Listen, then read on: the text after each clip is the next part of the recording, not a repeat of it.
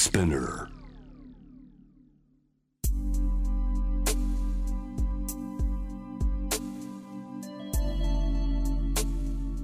眠らない街六本木。高層ビルの一室に現れる深夜の保健室。重たいドアの向こう側。ここでは誰もが飾らない言葉で語り始める。心の声を聞き出す。特別な聴診器を持って迎えるのは酒と涙と哀愁をこよなく愛する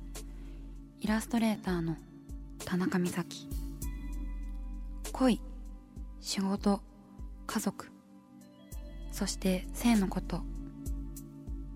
一人一人で違う。体と心のカルテ。J-WAVE ミッドナイトチャイム。ようこそ深夜の保健室へ。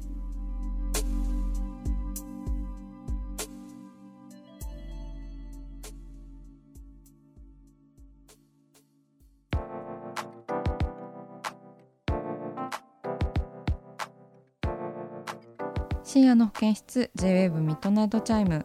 続いては田中美咲のファイト一筆です。リスナーから寄せられたお悩みに私がイラストでお答えするコーナーです。早速やっていきます。ラジオネームリカさん。20歳の方です。私はレストランでアルバイトをしているのですが先日高校の時の初恋の人かっこ先輩がお客さんとして来店して思いがけない再会となりました。めちゃくちゃ緊張したけれどなんとかいつも通り接客をすることはできました。その後先輩は同僚とたびたびお店に来るようになり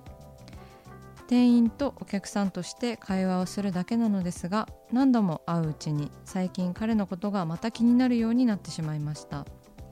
以前は彼のことをただ遠くで見つめるだけだったので今度こそ告白するべきなのか迷っていますとのことです。えー、リカさんメッセージありがとうございます。これはこんななんか漫画やドラマみたいなことがあるんですね。なんかさぞを見つけた瞬間はスローモーションになったろうなっていうなんか映像がファーって今浮かびましたけど。えー、よかったですね。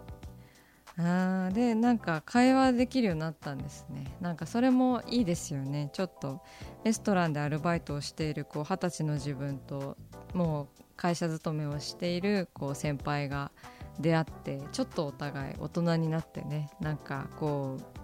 働くことを知った2人がこう再び出会って大人の会話ができるというのはなかなかいいことですね。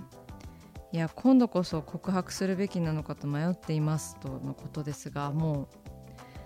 これミッドナイトチャイムとしては言ってほしい言ってほしい限りですよねうんどうしよう。どうやって告白しよう。レストラン。レストランってどなどんなどんなレストランなんですかね。やっぱ洋食屋さんなのかな。ロイヤルホストでこう想像してましたけれども。オムライスがねケチャップのお店だったらケチャップに好きですって書くみたいな。そういう陳腐な想像をしてしまったんですけれども。ロイヤルホストはねちょっとデミグラスソースだからデミグラスソースで好きですと書くのはなかなか難しい。ね告白するべきだとちょっと背中を押したいので背中を押すようなイラストにしましょうか。いやー素敵ですねこれは。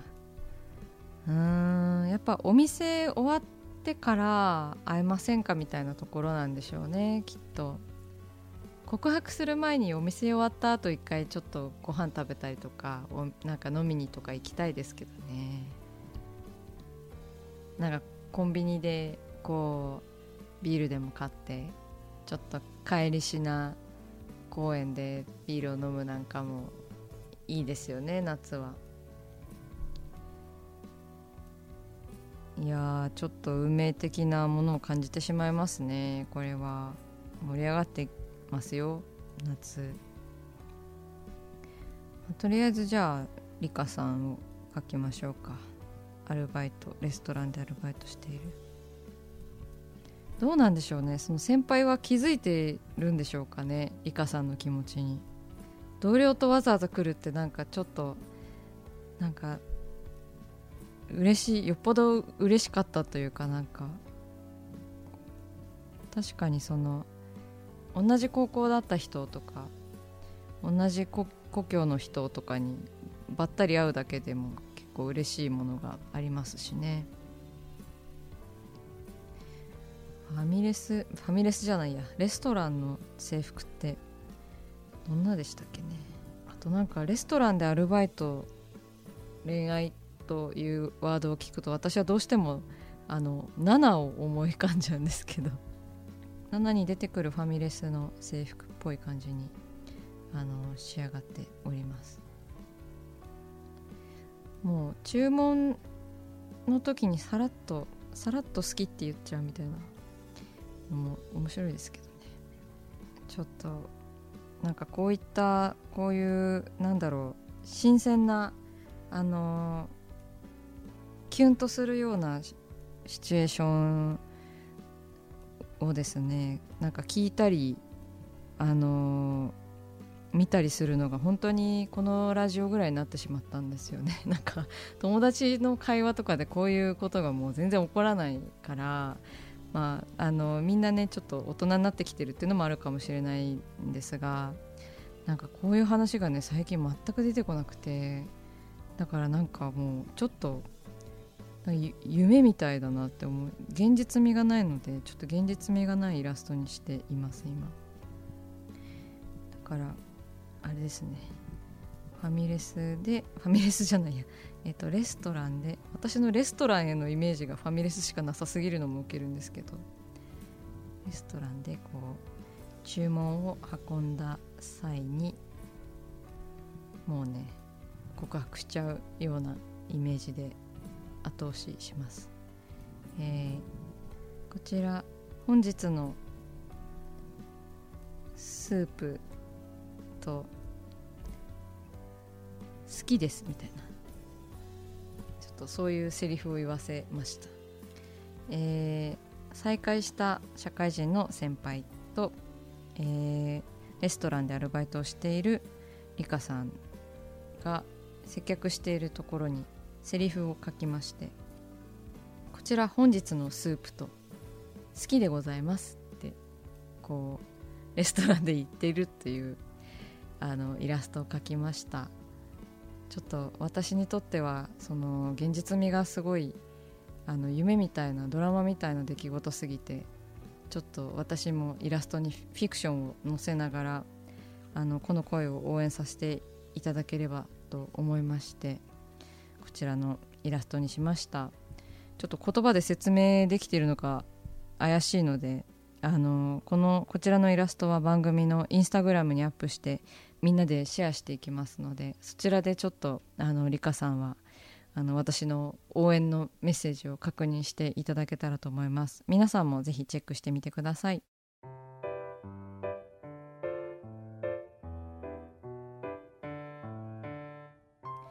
さあ始まりました。田中美咲の六畳一間。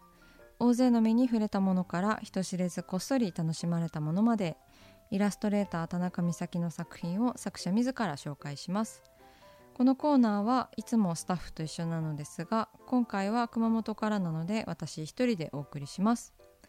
今夜のテーマは漫画を描いています。です。ますです。そうなんですますよ。あの漫画を描いておりましてあの、まあ、ずっと描いてる描いてるとは言っているんですけれどもあの本格的にちょっとあのペンを入れ始めました。であの今書いてる内容がその女性2人がこう2人暮らしを始めるっていうようなあの漫画をちょっと書いていましてでねあのもうね大体ネームを大まかなこうネームという漫画のラフをあの担当の方に送ってこういう流れで漫画にしていきますというのは決まっていて。であの書き進めているんですけども今はねあの iPad で書き進めています。デジタルで。やっぱりあの私がね漫画初心者ということもあっ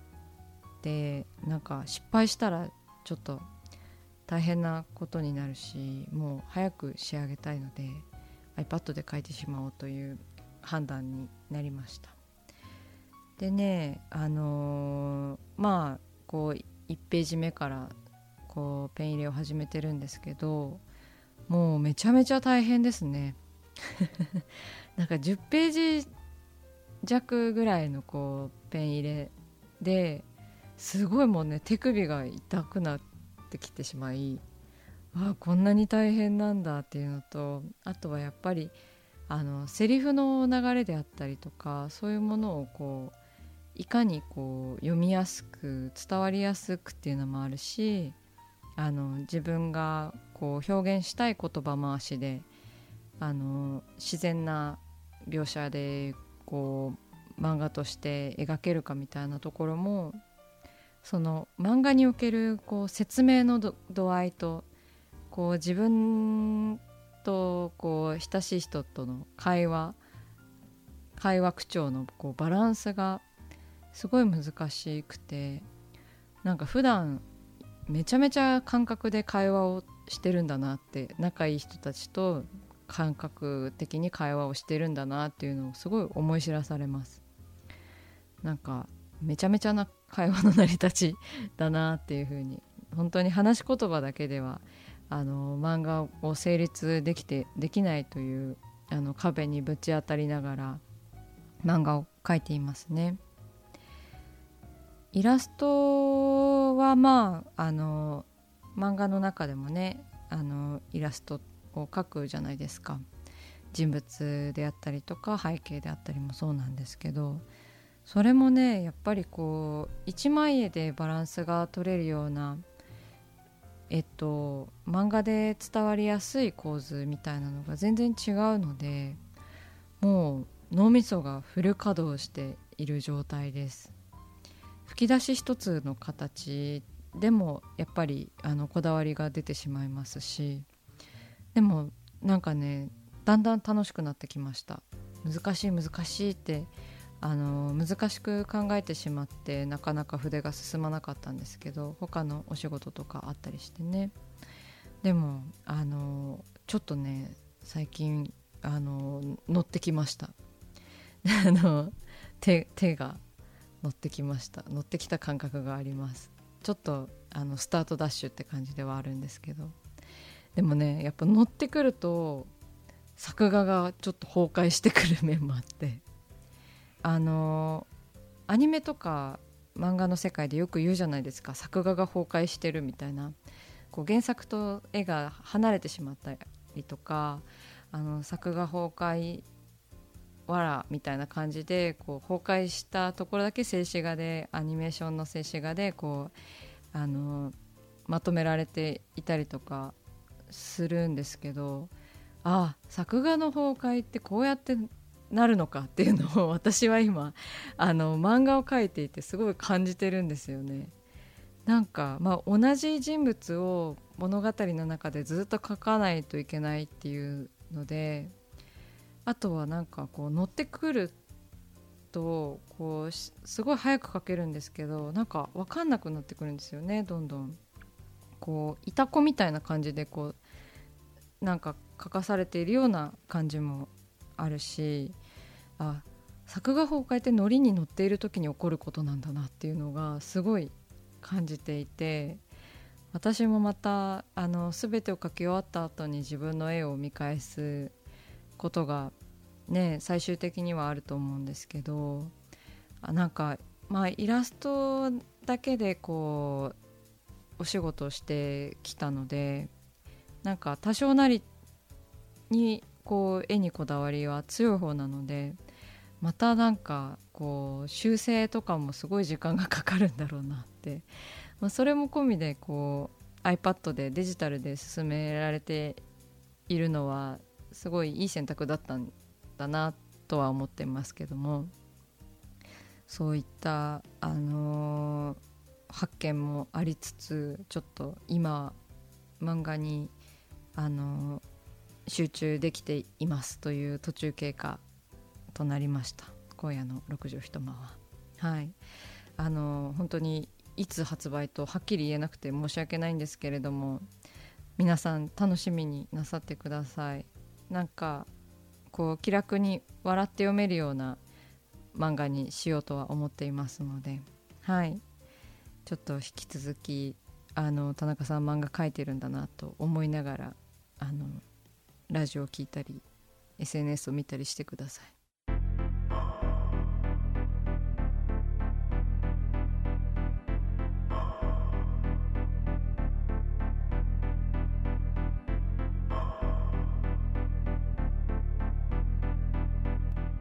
真夜中だから話せる。体のこと心のこと。 J-WAVE ミッドナイトチャイム。公式サイトとインスタグラムは24時間オープンしています。あなたの悩み番組へのメッセージお寄せください。来週もイラストレーターの田中美咲が深夜の保健室でお待ちしています。キャリコン編集長通信仕事と人生の話をゆるゆるとパワードバイミモレ。このポッドキャストではミモレ編集長の河原咲子が時には一人で時にはゲストをお招きしキャリアコンサルタントの資格を生かして仕事と人生そして職業キャリアだけじゃないライフキャリアの話を誰にでも分かりやすくゆるゆるとお話します。毎週金曜日に新しいエピソードを配信中です。ぜひ一度聞いてみてください。